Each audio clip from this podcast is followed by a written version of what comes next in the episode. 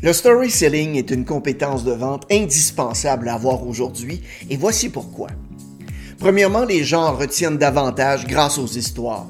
Que ce soit ce dessin animé que vous regardiez quand vous aviez 5 ans, cette histoire que grand-mère vous a racontée quand vous aviez 7 ans, vous vous souvenez sans aucun doute de l'histoire d'Alexander Graham Bell qui a inventé le téléphone. Lorsque les faits et les données sont encadrés dans une histoire captivante, vous retenez l'attention de l'auditeur et vous l'aidez à relier les éléments de l'histoire à leur contexte. La London School of Business a réalisé d'ailleurs une étude à ce sujet qui a confirmé ce que vivent les personnes qui utilisent les histoires comme moyen de transmettre des informations et de convaincre. En fait, les gens retiennent 65 à 70% des informations partagées par le biais d'histoires, alors que seulement 5 à 10% des informations sont retenues par la présentation de données et de statistiques. Comme le processus de vente est très souvent une affaire d'émotion, vous voulez rester dans l'esprit de vos prospects. Faites donc en sorte que les clients se souviennent de vous en racontant des histoires. Deuxièmement, les histoires font appel à la fois à la logique et aux émotions. Les services commerciaux mettent au point des présentations qui montrent pourquoi leurs produits sont les meilleures solutions logiques pour les clients.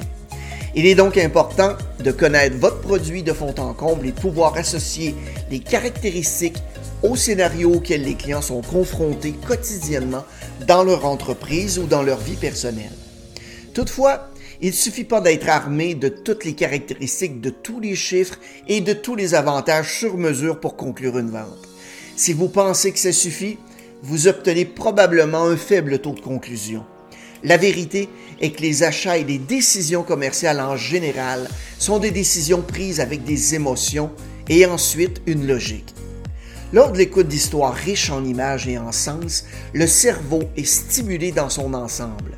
Lorsque ça se produit, les émotions sont en jeu. Les préjugés subjectifs sont exploités et pris en compte lors de la réflexion. Lorsque des démonstrations et même de simples conversations sont composées d'histoires, le cerveau humain est captivé. Un vendeur qui sait comment utiliser les histoires pour engager émotionnellement un prospect est celui ou celle qui peut conclure plus facilement des ventes. Les histoires relient les êtres humains à un niveau émotionnel. Troisièmement, les histoires font que les clients visualisent le produit ou le service dans le contexte de leurs opérations. Rien ne remplace la compréhension de la situation de vos prospects. Savoir à quoi ils sont confrontés chaque jour et les difficultés qui en découlent sont tout simplement de l'or pour les professionnels de la vente. Il peut être judicieux pour les vendeurs et vendeuses d'évoquer les problèmes et les expériences des prospects lorsqu'ils discutent des avantages, mais rien ne fonctionne mieux qu'une histoire. Quel type d'histoire pourriez-vous utiliser, par exemple, dans une situation où vous présentez des avantages à votre prospect? Eh bien, utilisez les expériences de vos autres clients de préférence dans le même secteur pour raconter comment vos produits peuvent améliorer leur vie. Guidez le prospect tout au long du processus. Vous pouvez, par exemple, raconter la suspicion que vos autres clients avaient et comment ces doutes ont été complètement dissipés lorsque le produit a été utilisé. Laissez parler les détails, ce qui s'est amélioré dans la vie de vos clients, ce qu'ils ont sauvé, ce pourquoi ils vous ont remercié. Vos clients potentiels veulent vraiment entendre cela. En plus des études de cas, préparez-vous en créant des situations hypothétiques où votre produit ou service peut aider votre prospect. Lorsque les histoires de réussite ne sont pas de la fiction, cette technique de narration des ventes va consister à faire preuve d'imagination.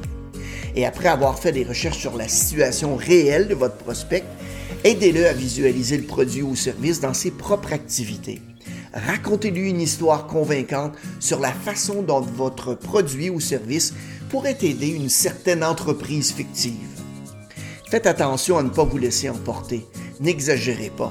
N'oubliez pas que la fiction est un outil extraordinaire pour y dire la vérité. Et comme le dit Albert Camus, la fiction est le mensonge par lequel on dit la vérité. Alors, niez-vous-en des scénarios réalistes, émotionnels et logiques. Une bonne histoire de vente contient les éléments suivants que nous verrons en détail dans les prochaines minutes.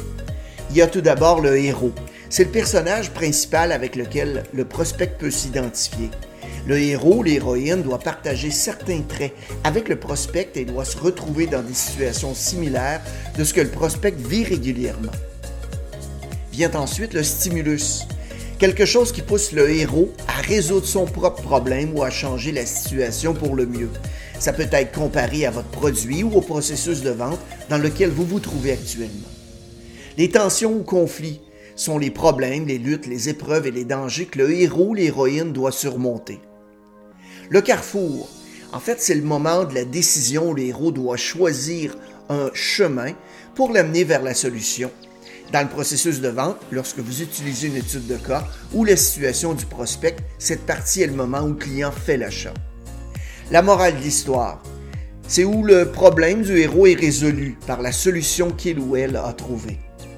Les histoires de vente sont aussi des histoires. Elles doivent être structurées comme telles, avec un début, un milieu et une fin. L'extraordinaire conteur Camby Cruz dit « Le début doit accrocher votre public, tandis que la fin, l'appel à l'action, doit être clair. » Quatrièmement, les histoires encouragent l'action.